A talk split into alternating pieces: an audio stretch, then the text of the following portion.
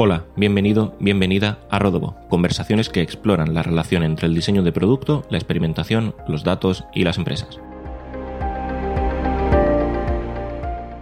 Hola, soy Juan Rodríguez Talavera, gracias por escuchar Rodobo. Tenía muchas ganas de esta conversación porque si pienso en estrategia digital, una de las primeras personas que se me viene a la mente es Noemi Carro. En este episodio vamos a hablar de estrategia, filosofía, su día a día siendo freelance y por supuesto de sus proyectos, la newsletter Pequeñas Marcas Molonas y el curso Diseña tu Estrategia Digital. Bienvenida Noemí, ¿qué tal? ¿Cómo estás? Pues muchas gracias a ti por invitarme. Yo bien, disfrutando de el que probablemente sea el último día del verano de tiempo en León y ahora empieza el frío del carajo, así que todo bien, muy contenta. La, temporada de ponerse mal o resfriados y demás. Sí, y las tres capas y los abrigos y esas cosas. Esa, esa temporada me la sé, de hecho yo acabo de, estar resfriado, así que, estoy esperando ya que llegue el invierno, pero que llegue bien, bien. Y para, para quien nos esté escuchando, si no te conoce y te sitúe, ahora mismo parte de tu día a día es diseñar las estrategias digitales para, tus clientes, además de otros muchos proyectos de los que hablaremos, ¿no? El curso de diseño de tu estrategia digital, pequeñas marcas molonas.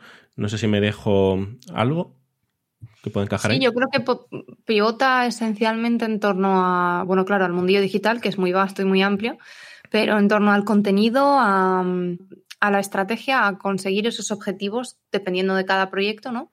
Con los recursos que tienen a disposición y en el tiempo que necesitan. Así que básicamente sí, a lo que me dedico es a eso, estrategia digital en sentido amplio, porque ahí entra tanto lo desempeñe yo o sea alguien de mi equipo, marketing 360, realmente. Y tocamos hasta cositas de desarrollo de producto y, cosas así. Es que es como muy integral y muy transversal. Muy multidisciplinar, ¿no? Todo.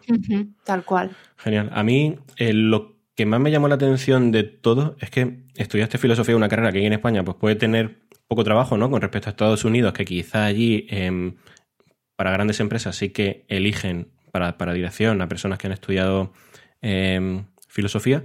Em, ¿En qué te ha ayudado te ayuda en, tu día a día haberlo estudiado filosofía? Pues me ayuda un montón en, en muchas cosas. Me ayuda, por ejemplo, a...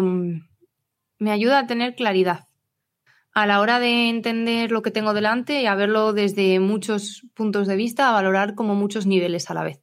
Eso yo creo que hay, en ese sentido estoy segura de que hay una parte también como de talento o de haber nacido con esa habilidad, ¿no? Pero la filosofía a mí me permitió poder sistematizar esa aproximación ante las cosas. Y entonces entender que todo tiene aristas, que todo prisma es delicado, ¿no? Y que todas las situaciones y los problemas que tenemos que resolver en nuestro día a día para poder hacer mejores servicios, mejores productos y que la gente los compre y los quiera seguir consumiendo y nos recomiende, pues son complicados y tienen que ver con cómo somos las personas. Y en eso también me ayudó mucho la filosofía, porque dentro de la filosofía lo que más me ha interesado a mí siempre es lo que tiene que ver más con el ser humano, la ética, la política, etcétera, no tanto con la movida especulativa de la metafísica, para que nos entendamos. Mm.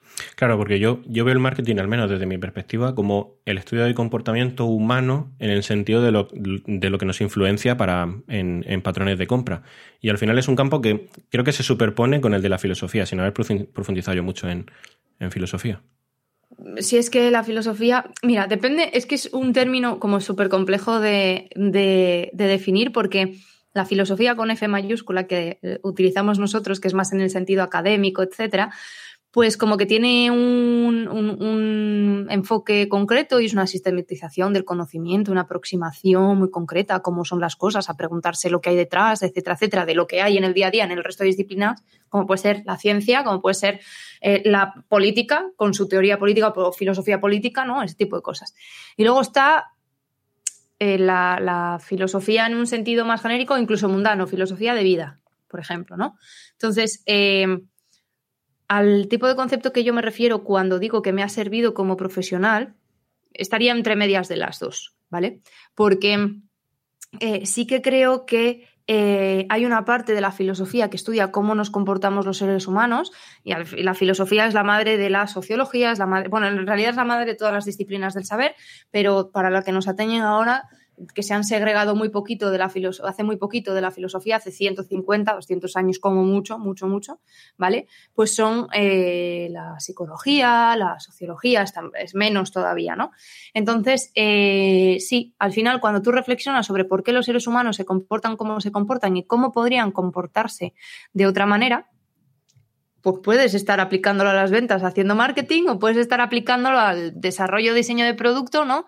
Eh, para conseguir que esos usuarios se comporten de la manera que tú quieres en tu super app. Claro, va como de ser escéptico, ¿no? Y, como cuestionarlo todo, ¿no? Para ir encontrando esa, verdad, ¿no? de hecho, Dani Saltares me insiste mucho en ello, que, que entiende el mercado, porque entendiendo el mercado sabes cómo llegar a una audiencia, no es tanto analizar una audiencia, sino el mercado.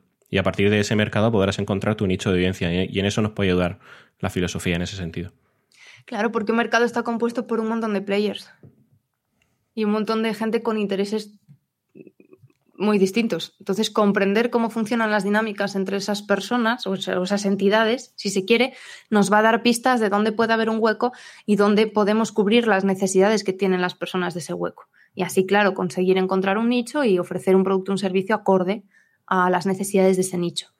te da como más soft skill, ¿no? De pensamiento, quizá a lo mejor podría Tal cual, sí, sí, sí. ¿Y cómo, cómo pasas de, filosofía a marketing? Bueno, con, todo lo que hemos estado hablando parece que es sencillo y que está unido, pero mm. cuesta asociarlo de primera. Yo te lo digo que en, mi caso, filosofía fue junto, con, junto con psicología, de hecho, una de las carreras que me planteé hace años estudiar en la UNED y me lo empecé a planteármelo a medida que iba, que iba leyendo. Pero claro, tengo un libro, por ejemplo, que me gusta mucho de filosofía, que es Gran Historia Visual de la Filosofía, que con, dibujitos y tal, no sé si lo conoces. Me, suena, pero no lo he leído, no lo tengo. Con dibujitos y demás, muy visual, te va enseñando como toda la historia de, la filosofía.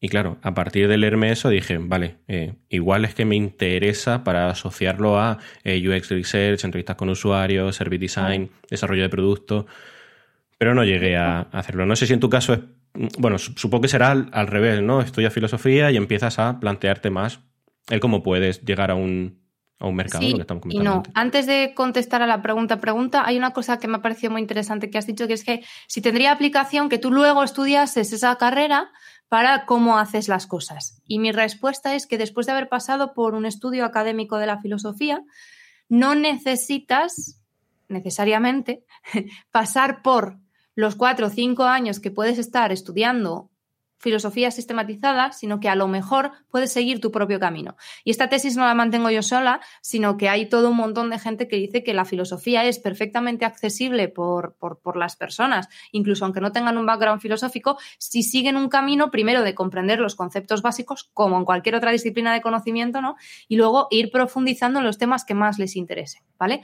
Al final esto bebe de, de la idea de la polimatía, del hombre del conocimiento, de entender que todos podemos dominar eh, desde una perspectiva perspectiva más amplia las cosas, ¿no? Y yo voy mm, bastante por ahí, o sea que si me dices, ahora estudiar filosofía me hará mejor profesional, no te puedo decir si estudiar filosofía académica Em, te puede hacer mejor profesional, si te puedo decir que no me parece el camino más eh, eficiente para conseguirlo. Que a lo mejor tu propia búsqueda, guiado si acaso con alguien que, sí que tenga esa formación, ¿no? Y que te pueda orientar un poco en pues cuáles son esos preceptos básicos, etcétera. Y sobre todo entender que no es un camino de yo estudio la carrera de filosofía y termino. Tú empiezas a estudiar filosofía y no terminas nunca jamás. Puedes leer más o menos filosofía. Puedes eh, mm, dejarla, aparcarla, eh, porque además es un camino intelectualmente doloroso, de mucha frustración, eh, durante años, incluso si quieres, pero al final nunca, nunca se termina, porque el ser humano es tan complejo y el saber es tan vasto a estas alturas que es imposible abarcarlo todo. Dicho eso, ¿cómo em, acabé yo haciendo esta movida?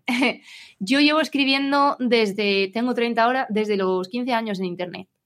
Eh, artículos de opinión, mm, movidas más literatura, si se quiere llamar, etc.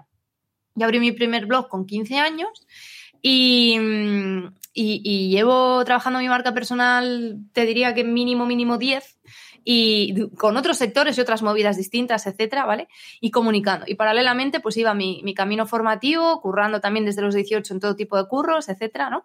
Y poco a poco, cuando me puse a diseñar qué tipo de vida quería tener, lo que ganaba protagonismo era una profesión que me permitiese eh, trabajar desde donde quisiera, eh, trabajar para mí fundamentalmente, aunque tuviese clientes, em, y con total libertad. Y eso, evidentemente, el camino más sencillo para eso, ahora mismo no es así, pero entonces, cuando yo tenía 20, 22 años, era montármelo por mi cuenta.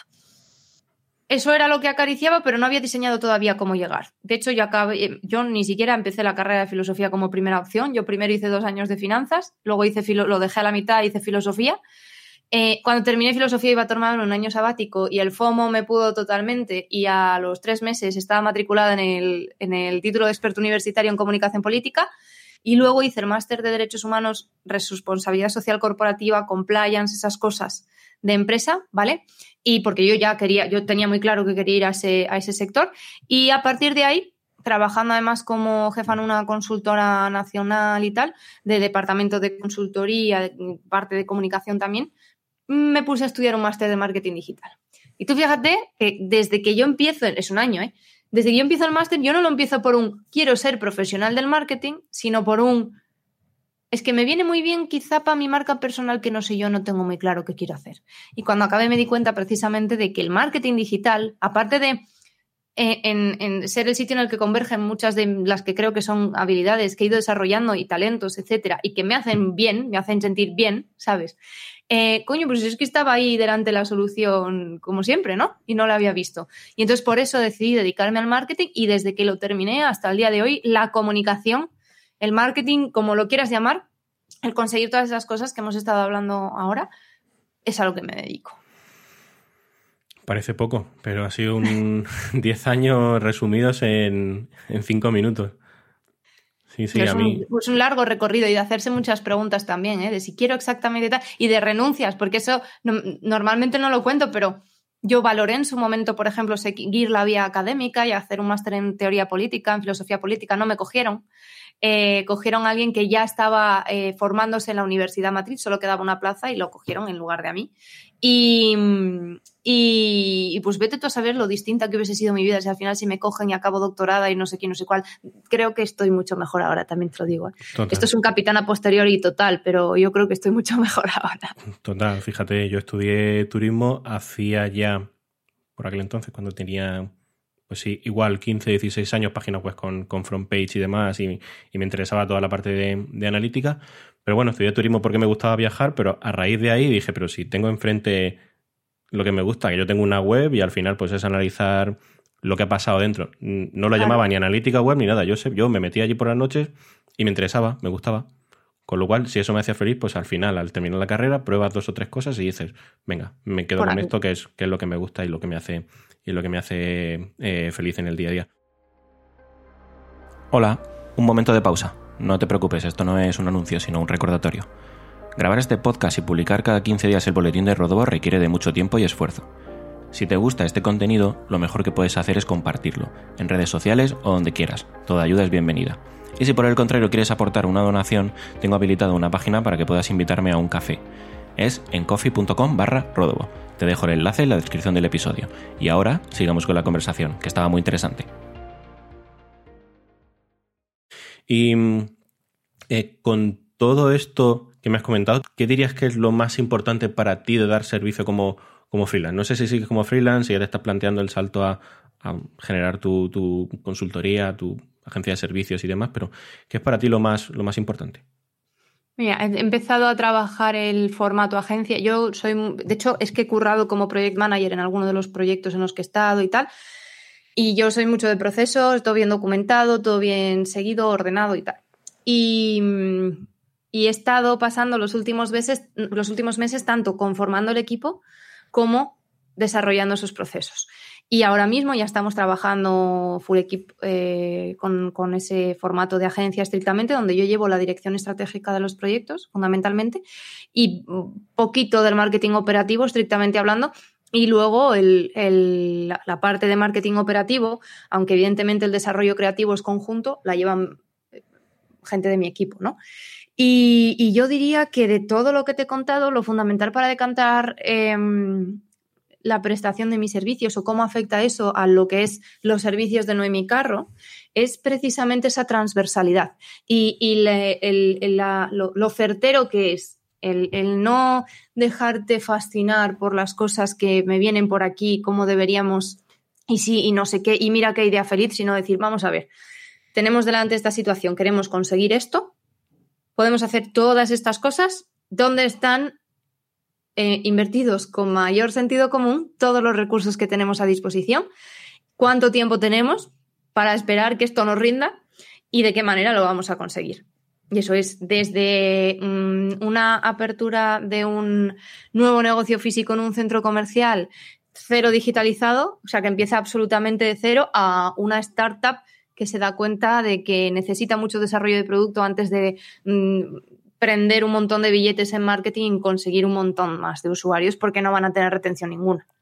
Claro, pero fíjate, al final todo lo que, lo que me estabas contando se podría resumir quizá a lo mejor en confianza y honestidad, ¿no? Con todo en transparencia. Mm. Yo es algo que me, que me gusta decir mucho. De hecho, es uno de mis motos, ¿no? O sea, es marketing sin humo, diciendo, vamos a ver, exactamente. Y, y claro, evidentemente con escenarios realistas. Podemos ser súper optimistas, podemos plantear también el pesimista, pero vamos a manejarnos en algo que sea razonable y prudente, entender. Porque además ahí entra mucho el juego de la gestión de nuestras expectativas, de las expectativas del cliente y de las nuestras propias como equipo, de qué podemos conseguir y qué queremos conseguir, porque quedarnos a las puertas de un objetivo extraordinariamente optimista se siente como un fracaso.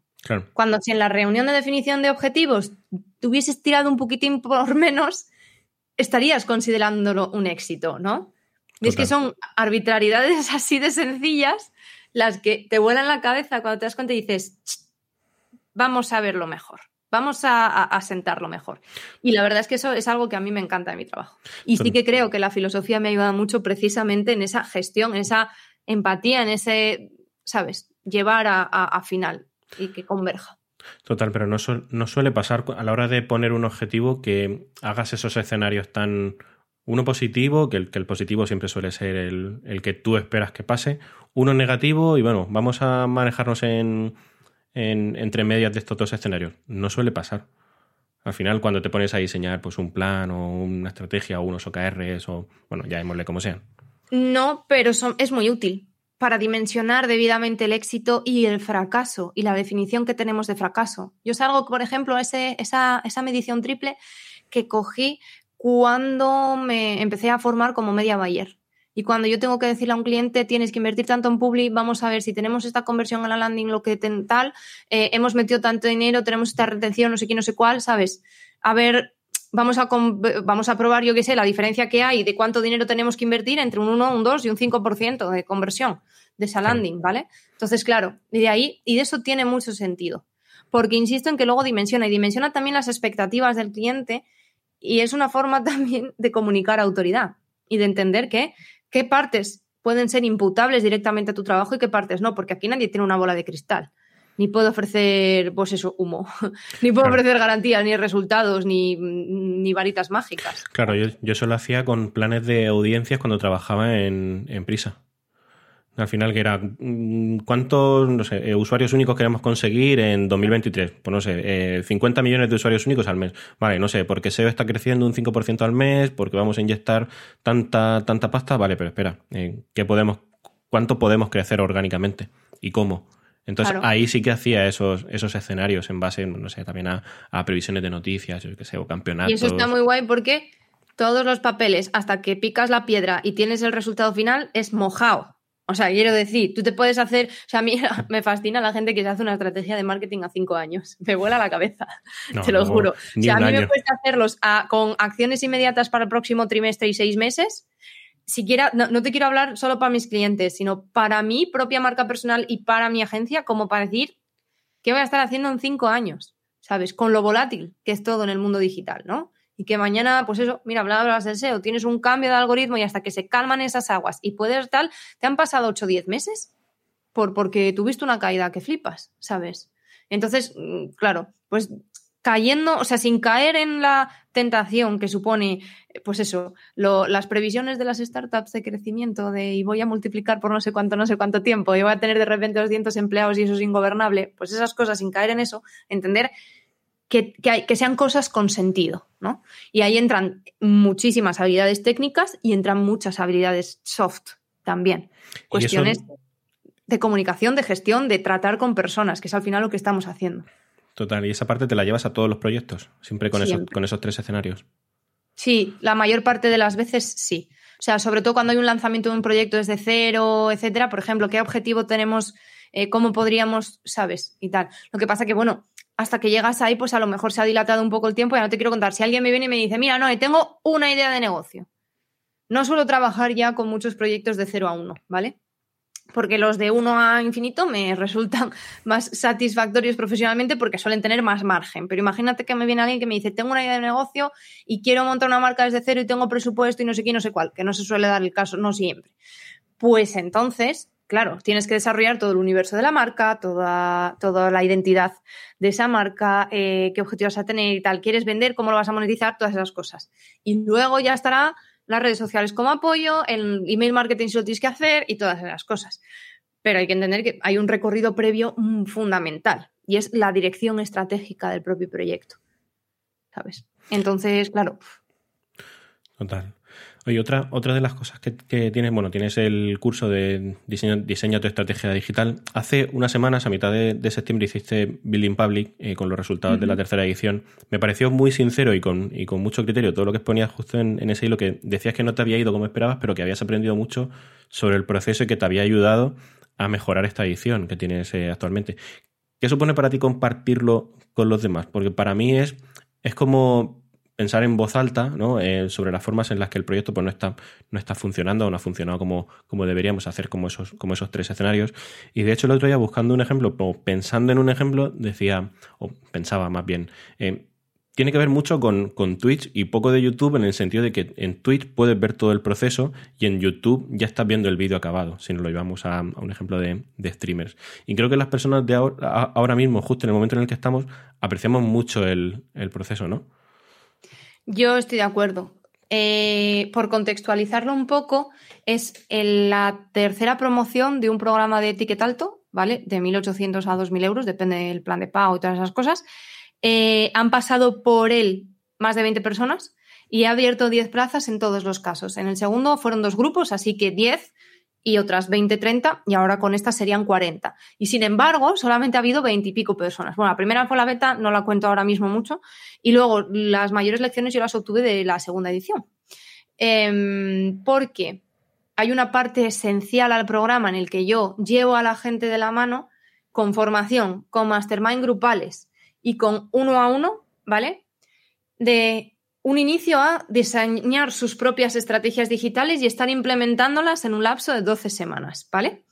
Entonces, eh, una parte fundamental es ese mastermind. Para que un mastermind funcione, que es una reunión periódica de personas en las que hablan de las vulnerabilidades de sus negocios, de cómo se sienten, de los problemas que están enfrentando, de cómo mejorar, funcione, necesito un clima muy concreto, ¿vale?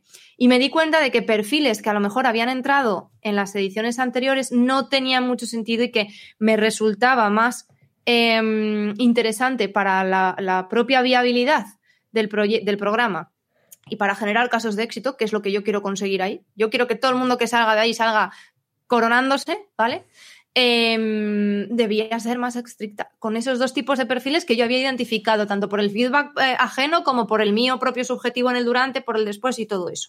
Entonces, yo lo que contaba en ese Building Public era cómo había obtenido todas estas conclusiones y cómo yo no podía considerar que cubriendo cinco plazas, que es la realidad ahora, que estamos ya a la mitad casi, eh, jolín, eh, yo había ofertado 10 y era un fracaso. Primero porque las cuentas salen, es mi umbral de rentabilidad, para dedicarle todo el tiempo, el esfuerzo, los recursos, porque viene gente a hablar que cobra su pasta, ese tipo de cosas, ¿no?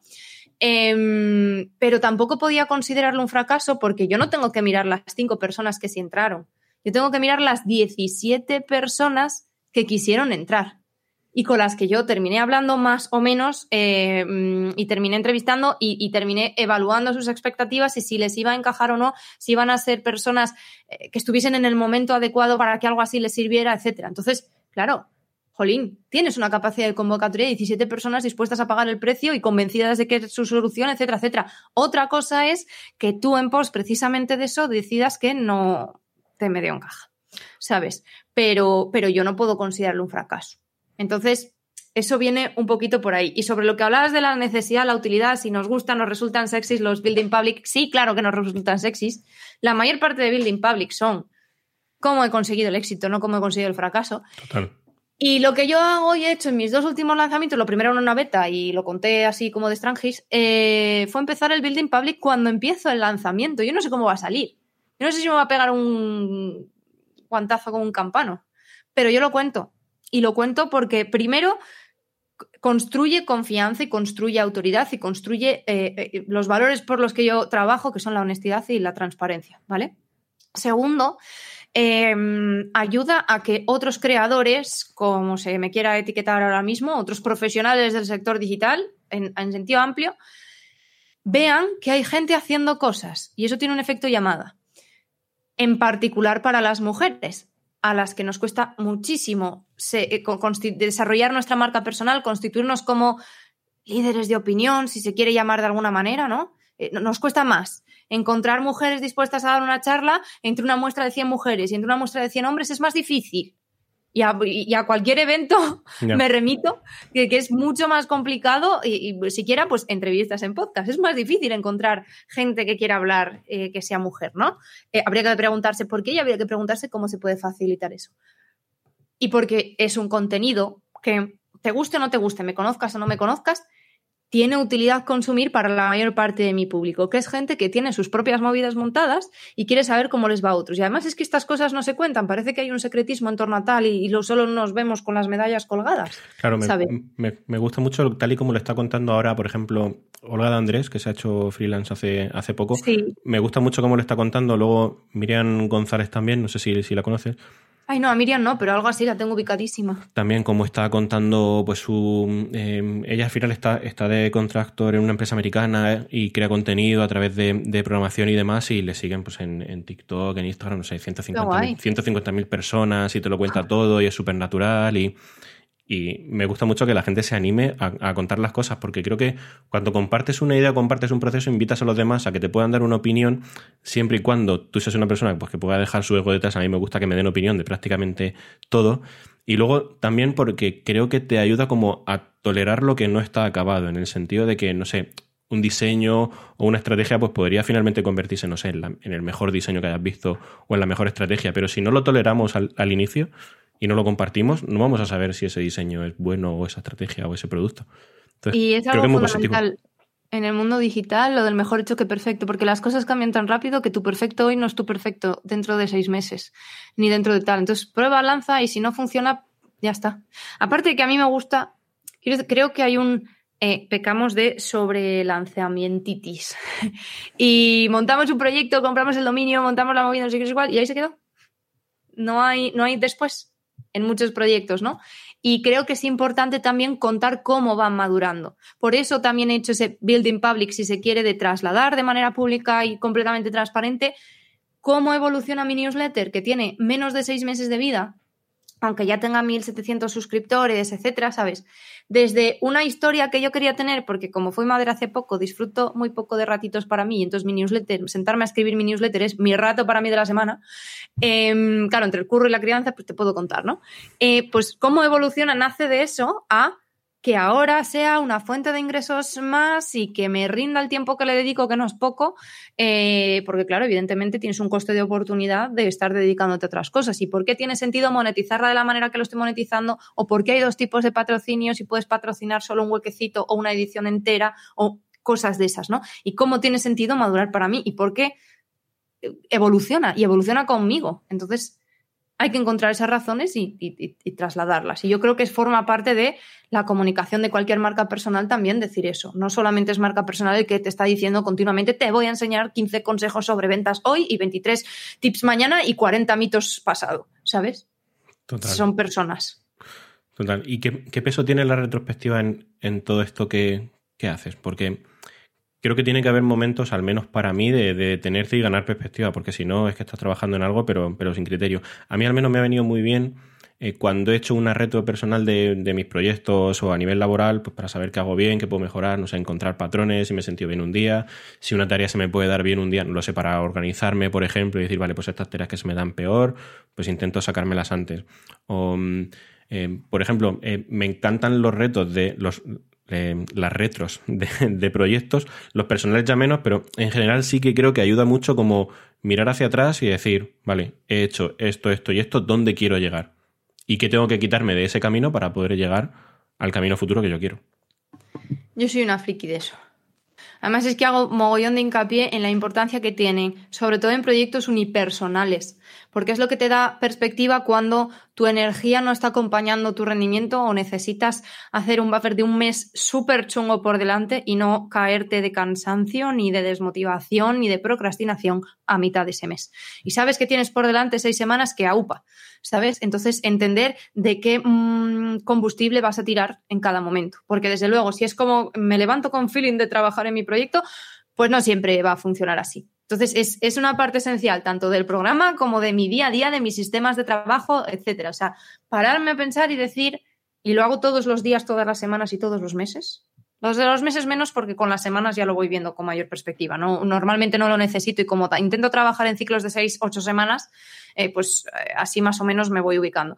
Pero yo me pregunto todos los días qué he hecho bien, qué he hecho mal, cómo podría mejorar, qué cosa quiero celebrar, qué considero un triunfo de verdad en mi proyecto, un hito que he pasado y que está. Porque muchas veces cuando estás enfrascado trabajando y tarea, y tarea, y venga, y venga, y no empiezas a ver, en nuestro caso, por ejemplo, que somos, que quizá nos dedicamos mucho a los proyectos digitales en general y los side projects no empiezan a rendir su dinero o no sé qué o no sé cuál, es difícil, es difícil seguir y, seguir, eh, entender si estás en la parte de coste hundido o estás en la parte de sembrar para recoger. Entonces, intento eh, tenerlo perfectamente embrincado y cada X tiempo decir, si esto tal para esta fecha, hay que sentarse y volver a pensar, lo desecho, sigo, etcétera, con absolutamente todo. Pero para eso tienes que meter los sistemas de mejora continua y de reflexión en tu, en tu propio eh, modus operandi de trabajo. Eso tiene que estar continuamente. De hecho, hace, hace poco reflexionaba no solamente con estimar en tiempo, sino estimar en lo que has dicho, energía. En cuánta energía le tengo que dedicar a una tarea, que a lo mejor me lleva una hora, pero le tengo que dedicar una energía de pensar y de ponerme, yo qué sé, por, no sé, eh, programar. Eh, yo ahora mismo pues sé programar poco, pero igual tengo que dedicar una energía muchísimo mayor y me lleva una hora pero el nivel de carga mental que me lleva a eso es muchísimo mayor que si tengo que hacer, no lo sé, eh, publicar un tuit o algo así. Yo tengo un mega sistema de productividad y CRM montado en Airtable, ¿vale? Y una de las vistas que tengo de la información de mis tareas me pondera la energía o el, eh, el esfuerzo que yo tengo que hacer cognitivamente en una tarea y el impacto que va a tener la tarea para ese proyecto en concreto para sacarme una matriz de prioridad a más impacto por más energía mental, prioridad máxima, porque lo tengo que hacer al principio del día, que es cuando, si no, mi cabeza no funciona, ¿sabes? Claro, pero no, solamente para tareas, sino a lo mejor también para proyectos y poder estimarlos. Y decirle a un cliente me va a llevar menos tiempo, pero me lleva una carga mental y cognitiva que necesito. O, que puede ser algo, un trabajo que te lleva cuatro horas, pero es que a lo mejor de esas tienes que estar dos hiper mega en una investigación y luego establecer siete conclusiones. ¿Sabes? Y hasta que tomas sentido de todo lo que estás valorando, porque haces una auditoría, por ejemplo, y cómo encaja todo y dónde podrías explorar ciertas nuevas líneas y cómo tal, pues a lo mejor es súper es, tal. Y has estado procrastinando luego tú también, diciendo, va, esto mejor mañana, porque total, como la deadline es dentro de dos semanas y no sé qué y no sé cuál, ¿sabes? Y ostras, Al final pues son, cosas que yo valoro. Y luego, pues también tengo lo típico de cómete la rana. Y si veo que una tarea la estoy procrastinando dos o tres días seguidos, mm, eso es una rana para el cuarto. Y tiene que salir, porque si no, lío. Ahí, ahí se queda, si no. Oye, y luego también tienes Pequeñas Marcas Molonas, que es una newsletter. ¿Qué patrones hay en común en todas esas marcas? Porque a mí me gustó mucho eh, la de Spundik, la de librería y café. Mm, ¡Qué guay! Que es como oh, pues muy yo estaba muy, muy, un poco insegura con esa. Ahora te cuento por qué. Dime, dime y te cuento yo. Me gustó mucho porque coge como. Porque cuando, cuando se trabaja con, con pasión en algo, uniendo dos mundos, yo digo, va, de ahí solamente puede salir algo que tú lo transmitas como esto es lo que me gusta, esto es lo que sé hacer, entonces todo eso va a ser como mucho más natural. Y yo valoro muchísimo la naturalidad en un proyecto de decir, vale, es que es, es tal cual esta persona O, por ejemplo, por ejemplo Dani, que hablábamos antes de, él, el upgrade es que es él al final. Entonces valoro mucho su naturalidad habiendo montado el, Upgrade Camp también. Entonces, toda la parte de, de, de Spooning, librería café y demás, me gustó mucho porque es muy natural. Es algo muy natural. pues muchas gracias, porque mira, fíjate, eh, los patrones común que tienen las marcas que salen en pequeñas marcas molonas, que es, el, moto es, la newsletter en la que no mi carro analiza el marketing y la comunicación de marcas que lo petan sin gastarse un pastizal. Entonces, lo que tiendo a compartir son cuestiones que tienen que ver más con creatividad digital o con desarrollo de las marcas o con branding o con acciones concretas que salieron muy bien y tuvieron un ROAS muy grande, ese tipo de cosas, ¿no? Pero son cuestiones presentadas de tal manera que cualquiera que tenga una marca, aunque sea de un sector diferente, puede pipear para ver si le puede servir o no. Y la que tú comentas, que, ha sido, bueno, lleva 18, 18 ediciones, entonces ha sido la última mientras estamos grabando esto, es la primera que corresponde a un negocio físico. Hasta ahora eran eh, marcas comerciales generales de servicio en un montón de sitios, ¿no? Eh, y esta es la primera marca comercial de un servicio, de un, eh, de un negocio físico, que además yo conozco bien. Y, y claro, es, pues es la primera vez que planteamos una perspectiva diferente en el propio desarrollo de la marca, de cómo Spoon Librería Café lleva cinco o seis años funcionando súper bien y no tienen rival en la ciudad de León, que es donde yo vivo, porque tienen todo un universo montado de qué vas a hacer cuando tú entras por allí, ¿no? Y cómo comunican, incluso si no les conoces, que pues si quieres experimentar eso, es ahí a donde tienes que ir. Entonces, todo eso mola un montón porque además es que encima todo eso es no, no, no tiene detrás cerebros de la estrategia que te han montado no sé qué, sino que son puramente la pareja que lleva la librería café. Y eso se bebe, se traslada, esa autenticidad está ahí, ¿sabes? Entonces es a mí me gustó mucho por eso. Y tengo vista sacar más ejemplos de esas características. Además, mira, este fin de semana justo estuve hablando con, los, con el dueño de una que me encantaría sacar, que estoy esperando a que inauguren lo que tienen entre manos para hacerle, vamos, un especial, porque es que es, es un proyectazo.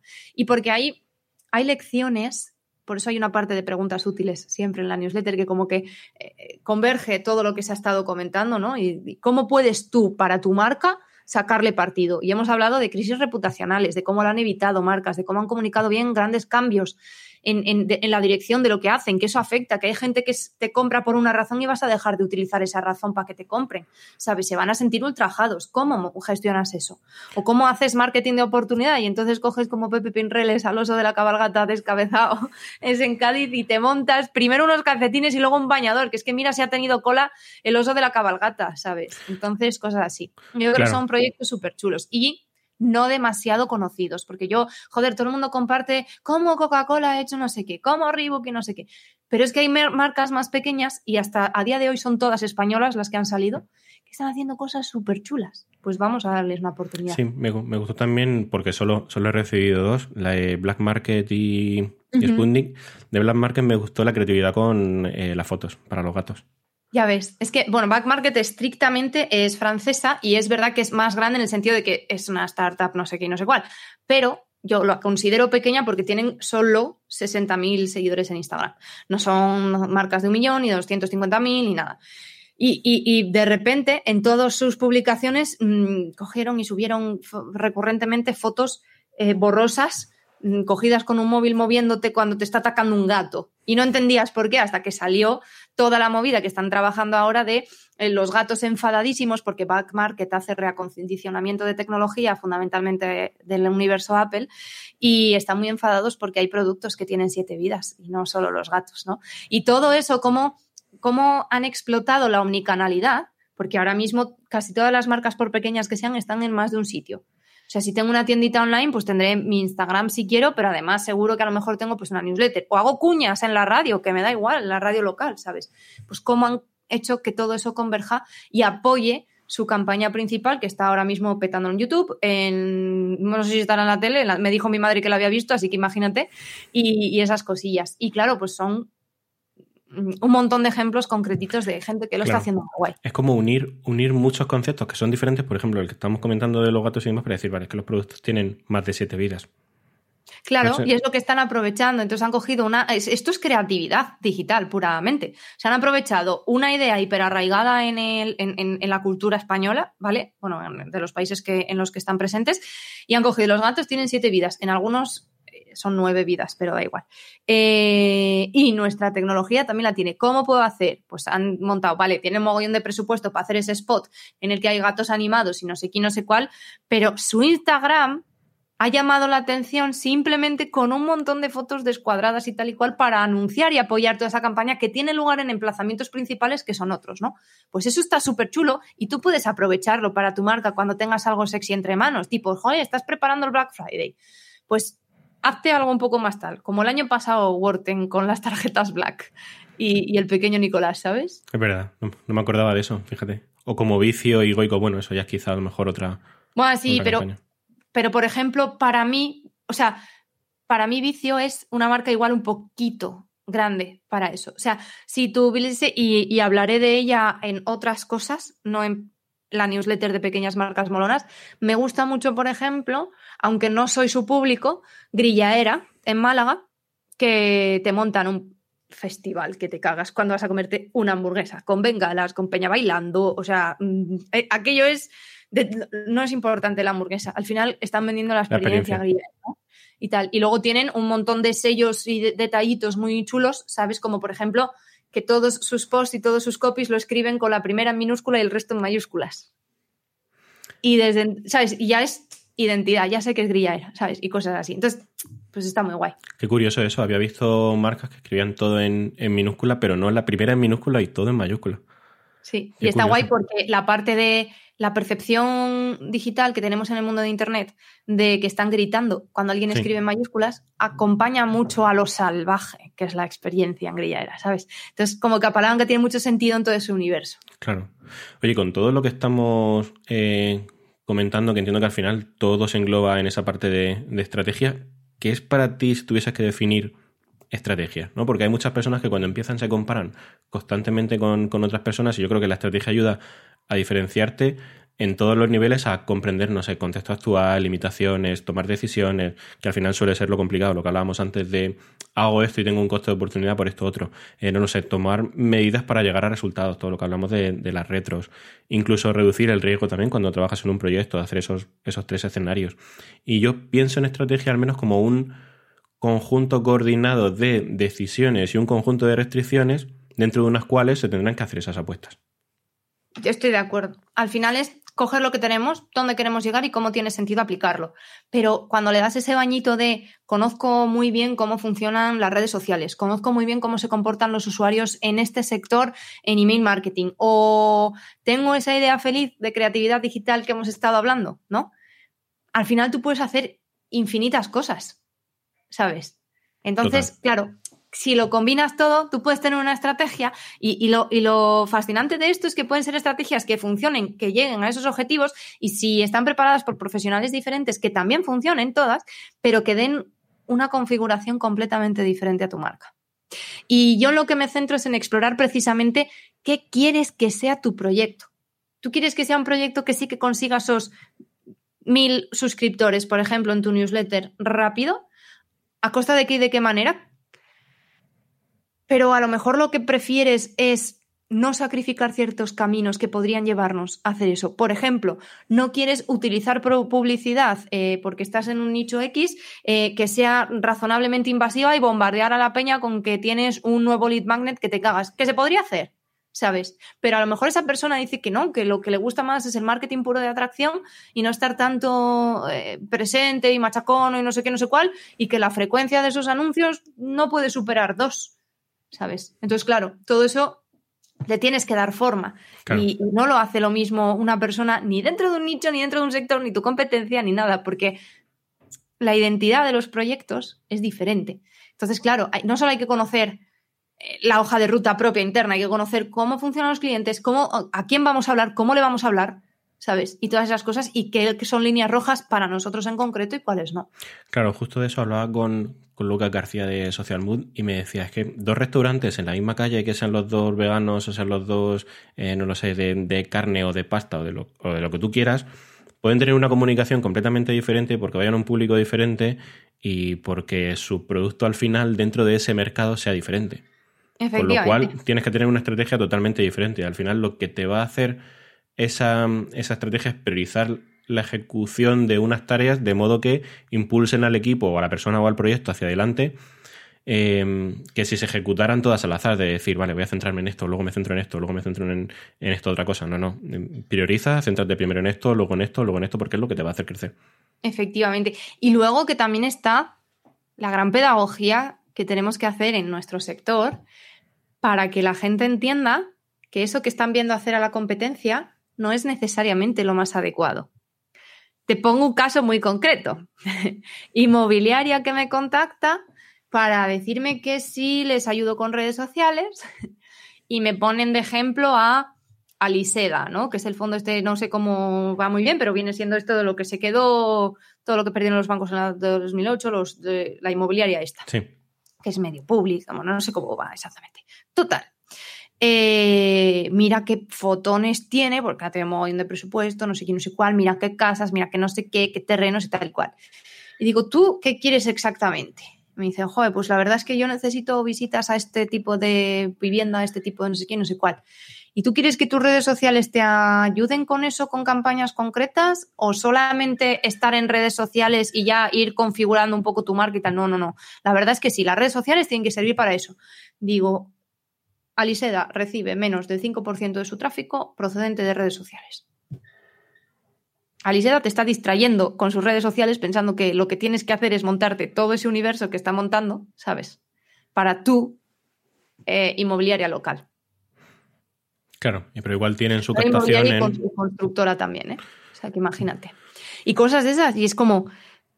Y, y a veces se consigue y a veces no se consigue. Claro, lo que comentábamos antes, ¿no? De compararte con los demás y decir, no, si la competencia está haciendo esto, será lo que tengo que hacer. Claro. Efectivamente, y luego habrá que ver si es exactamente tu competencia y a qué título es tu competencia. También, si está en un primer paso o en un segundo o en un tercero en esa escala de, stakeholders y demás. ¿Y tiene sentido entonces partir de algo? Entiendo que no, pero mm, ¿tiene sentido entonces partir de algo predeterminado en el sentido de pensar antes tus canales de distribución más allá de lo que quieres ser y contar para, para el público? Entiendo que no, ¿no? Con todo lo que estamos contando que habrá que hacer el ejercicio de la inversa. Pensar antes qué quieres ser y en función de eso decir, vale, pues igual tienes que ir a, Twitter, no lo sé. Un, caso que me pasó a mí, un amigo que tiene un estudio de grabación me decía, vale, es que tengo que tener un blog. ¿Por qué? No sé, porque se lleva siempre. Vale, pues eh, a lo mejor tienes que irte a un local de ensayo y pegar carteles y no tener un blog. Si lo que tienes además es un proyecto solo solopreneur total o tuyo de tu marca personal o de tu movida, mi consejo nunca es ese. Mi consejo es dónde están tus fortalezas. ¿Y dónde puedes empezar a apalancarte ahora? Si todo el mundo está haciendo TikTok en tu movida y tú tienes un pánico horrendo a grabarte, no te puedo decir que hagas TikTok. Ya, ahora mismo para conseguir resultados en tres meses. Olvídate, está condenado a fracasar. Este es un ejemplo muy claro, muy evidente y muy categórico, pero con sus sutilezas y sus líneas grises, esto ocurre continuamente en todos los canales que tienes que elegir. Entonces vamos a ver cuál tiene más sentido, cuál te puede ofrecer más rédito, cuándo necesitas conseguir esos objetivos y hasta qué punto puedes depender de aspirar a un petardazo o no. ¿Sabes? Pero en cuanto tú tengas claro qué quieres conseguir. Claro, ¿Y, ¿y cómo se puede eliminar ese ruido de lo que de verdad importa y te dará claridad? Porque yo siempre digo que hacer producto es hacer apuestas, en unas a corto plazo, otras a largo, y en estrategia lo veo de forma similar. ¿no? Intento que las de largo plazo sean como la voz de la conciencia y esas que guíen todo el proceso, pero luego en el corto sí que puedo ir tirando y decir, vale, esto me funciona o esto no me funciona, voy a cambiarlo. Pero siempre que vaya alineado a un largo plazo. Largo plazo entendiéndolo como un año. Tal cual, sí, sí, sí, tal cual tiene, ese componente de fascinación y ese componente de ruido. Y yo lo que intento es trasladar la idea de que conviene curar muy bien las fuentes de las que emana ese ruido. Y entender que porque una persona sea profesional en un área, no necesariamente va a dar consejos profesionales en todas las áreas de las que trata, ¿sabes? Esto aplica para cualquiera, a lo mejor para mí también, ¿sabes? Porque yo puedo ofrecer, eh, no lo hago habitualmente, pero bueno, puedo ofrecer una opinión personal sobre una cuestión profesional que no sea útil para, evidentemente, eso, eso pasará seguro, todas las personas que están hablando, yo qué sé, porque te cuento que TikTok ¿vale? Pues tiene en general mucha más visibilidad y muchas más reproducciones que cualquier otro tipo de plataforma, pero la conversión a lead es complicadilla, ¿sabes?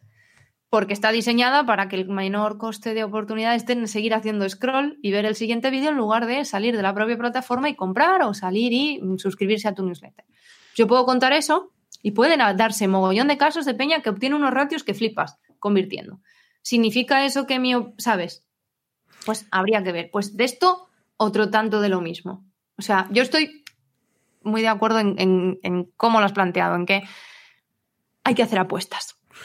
Pero hay apuestas que tienen más sentido conociendo bien el terreno en el que te metes y apuestas que pueden tener menos sentido. Y probablemente alguien me ofrezca argumentos súper razonables para ir en una dirección contraria. Al final, está, el cliente es el que decide esa apuesta, ¿sabes? Pero sobre todo, creo que lo importante, gestionando clientes y gestionando equipos y gestionando personas, es que las personas implicadas y las que van a, especialmente las que van a pagar el pato, si la cosa no sale bien, que es el cliente, no eres tú como agencia, ¿sabes? Em, estén de acuerdo en lo que se está haciendo, de acuerdo de verdad, y han tenido la oportunidad de decir, jo, pues esto no me respira bien, o es que yo al final no quería haberlo hecho, o es que tal. Eso también hay que saberlo detectar. ¿eh? Sí, o balancear, no tanto cuando, si, si por ejemplo hablamos de, de métricas, no, no balancear tanto el estar siempre en el top of mind, con, no sé, con un alcance de TikTok de un millón de visualizaciones y balancear también. O sea, tú puedes, si eres una marca personal que vende servicios, en cuanto estés haciendo un lanzamiento de venta, mm, eso se va a ver afectado, porque además, ya en TikTok, bueno, pero en Instagram, que tiene formatos radicalmente distintos dependiendo de cuál sea tu estrategia, de que si quieres visibilidad hacia alcanzar nuevos públicos, a lo mejor te interesa más Reels, pero si lo que quieres es vender a tu audiencia, la manera de llegar al máximo por ciento, tanto por ciento de tu propia audiencia es a través de las historias, fundamentalmente, y ya no llegas a un porcentaje muy grande, pues, pues, pues harás cosas muy distintas y entonces tendrás más riesgo de un follow que si solo haces reels, que si, ¿sabes? Yo qué sé, son cosas diferentes, habría que ver qué necesitas en cada momento y eso irá cambiando, porque no es un continuum, porque es que nuestro mundo es súper líquido. Total, pues es una buena conclusión para hablar de estrategia. ¿Te parece si pasamos a ya preguntas finales? Claro. Venga, eh, una pregunta que hacer la siguiente persona que pase por aquí. Mm, si no hubiese sido lo que es, que le hubiera gustado ser. Genial. Eh, dejó Laura Sánchez, que es analista, ¿cómo ves toda la regulación de Google Analytics, si se cancelará en España, si saldrán nuevas em, herramientas de analítica? Si te preocupa por esa vía. Preocuparme no me preocupa. Primero porque echa la ley, echa la trampa y porque yo trabajé mucho con el RGPD durante unos cuantos años y lo conozco muy bien y es algo que yo personalmente me tomo muy en serio.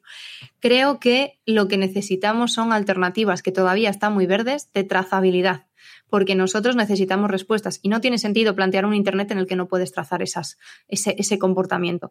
Quizá no, necesitamos saber si fulanito en concreto hace eso. Por no hablar de que está muy bien lo de la analítica y luego si quieres hablamos de lo que a mí me toca del fraude en publicidad. ¿Sabes? Y de los clics falsos y de los errores eh, de hasta un 40% eh, a la hora de imputar los, ¿sabes? Los objetivos que se van cumpliendo, etcétera, etcétera. Entonces, tenemos la capacidad de poder pormenorizar muchísimo más el mensaje y ser muchísimo más detallistas. Y existiendo esa capacidad, va a haber players que van a querer utilizarla, incluso aunque se prohíba, ¿vale? Entonces, si en, en el mundo digital existe una parte marronera, si se quiere. Entonces, igual que la gente que se preocupa absolutamente cero y va utilizando lo que sea, pues habrá gente que, tenga miedo a esa regulación o que la decida voluntariamente respetar y que vaya por otro camino. Pero lo que está claro es que hay una necesidad de poder aprovechar en lo digital la gran ventaja frente al offline, que es que puedes pormenorizar absolutamente todo. Y fíjate si existe esa necesidad que se exporta a lo offline que el sistema de trazado de cuánta gente entra a mi tienda, qué tipo de por dónde compra, qué sea más, que menos, eso está mm, ahora mismo súper a la orden del día. Entonces, creo, no creo, creo, creo que el problema ni siquiera va a ser si va a desaparecer Analytics, va a ser, no, eso no va a ser, es qué forma queremos darle a lo que viene después y en qué nos queremos centrar. Y sobre todo entendiendo que la privacidad de los usuarios es un valor y que hasta ahora las compañías estaban abusando de su posición radicalmente. Yo es que soy muy de mm, dejar al individuo en paz. Y la gente que somos de dejar al individuo en paz, habitualmente nos sienta mal que los gobiernos se metan en nuestra vida. Mucha de esa gente no dice nada de las grandes corporaciones, pero las grandes corporaciones, las gafas si se quiere, eh, diseñan muy mucho cómo nos comportamos en nuestra vida, o al menos contribuyen a ello. Y creo que tienen un poder coercitivo que amenaza la autonomía y la soberanía del individuo, volviéndonos ya a la filosofía. Y creo que eso debe cambiar. Entonces, mi pregunta no es tanto como el caso concreto de si Google Analytics tal, pues si no es Google Analytics, será cualquier otra cosa, si resurgirá Fathom o lo que sea, como a dónde queremos llegar y qué, qué realidad queremos construir entre todos, ¿no? Sí, en ¿Qué queremos de esos datos, no? Sobre todo. Bueno, claro. ¿Qué queremos? ¿Qué necesitamos? Si necesitamos, no lo sé. Em, de hecho, el, con, con, Hotjar creo que pasaba que hace unos años es que en las grabaciones de, sesiones tenías el email, se veía ahí, se veía la tarjeta de crédito y decías, pero ¿para, ¿para qué necesito esto? Si yo lo que necesito es realmente, si tengo un dato, saber por qué se produce ese dato. Nada más. Pero no, no, necesito saber, yo qué sé, qué es eh, Pepito, Menganito de la ciudad que sea. Claro. Eso está muy guay para el retargeting, pero hay cuestiones, o sea, lo de, lo de que se vea la, que se vea la, la, cuenta, o sea, la cuenta, la tarjeta y tal, no. Pero todo ese trazar a los individuos concretos, pues está muy bien eh, para el retargeting, pero existen sistemas y tecnologías que ahora mismo todavía no parece que avancen lo suficiente para poder identificar no de manera unívoca, sino con un conjunto de intereses, al final cribando, ¿sabes? Del que cumpla esto, esto y esto y esto y esto, y no fulanito que cumple, no, sé, es que esa parte es muy compleja y, vamos a sistemas alternativos a las cookies, están explorando un montón de cuestiones y tal. Entonces, pues parece que eso sí que será una de las próximas revoluciones. Em, ¿Una persona para que pase por aquí o bien porque te gusta su trabajo o para que le invite al podcast? A mí me encanta Elena Madrigal, pero queda regular porque somos amigas. No, eh, porque creo que su aproximación a la Creator Economy ahora mismo, cómo la está comunicando y cómo, mm, cómo alinea todo esto de lo que hemos estado hablando, quizás desde un punto de vista más sistematizado y tal, eh, lo encarna muy guay. ¿Sabes? Me gusta mucho cómo está volcando y cómo está divulgando en ese sentido y está, bueno, en su propia esfera de acción trasladando las ideas que creo que son importantes. Y si no, a mí me gustaría que trajeras a Mark Campos Mula, Mark Mula de, bueno, tiene varios proyectos, pero ahora mismo tiene el podcast Motion y trabaja su newsletter y tal. Y, él es que es, eh, aunque ha trabajado principalmente de copywriter, él es filósofo de formación también. Ah. Y está trabajando muchas cosas que convergen en eh, hablar mejor, vender mejor, sí, todo lo que tú quieras, pero ser mejor tú mismo, ¿sabes? Desarrollarte como persona, tronca con desarrollo personal, con cómo las ideas acaban configurando, ¿no? Y creo que también tiene un proyecto muy interesante. Sí, qué interesante ese tema también. en el caso de Elena Madrigal, nosotros nos conocimos en un curso, bueno, en, un máster de Service Design en 2019, justo antes de que entrara la, pandemia. Lo empezamos en noviembre, noviembre, octubre de 2019 y lo tuvimos que terminar online y es una burrada cómo ha cambiado su vida desde entonces. Su perfil, todo lo que ha hecho. Es que mm, siempre que hablo con ella le digo, joder, qué envidia, pero sana de, ole tú, además por, montar todo lo que ha hecho.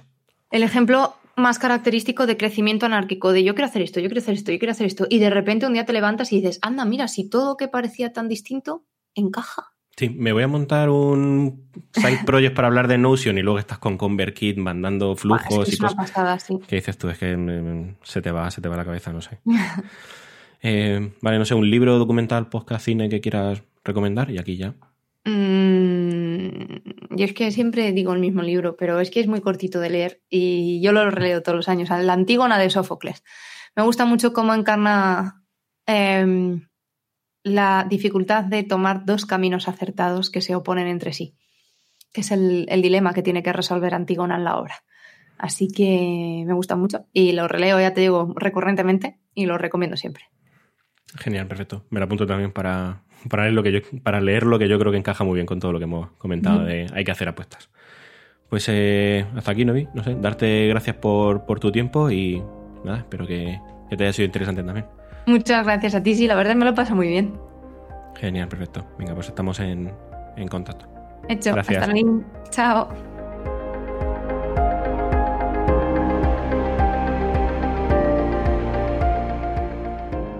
Pues hasta aquí este episodio de Rodobo, gracias por escuchar, espero que te haya gustado. Tienes todas las referencias de las que hemos hablado en las notas del episodio, en la plataforma en la que estés escuchando este audio. Recuerda que en rodobo.es tienes un boletín quincenal que te animo a leer. Si quieres ayudarme, lo mejor que puedes hacer es compartir este contenido, aunque también puedes apoyarme invitándome un café en coffee.com barra rodobo, la dirección que dejo en las notas. Nada más por ahora, muchas gracias por escuchar, hasta el siguiente episodio.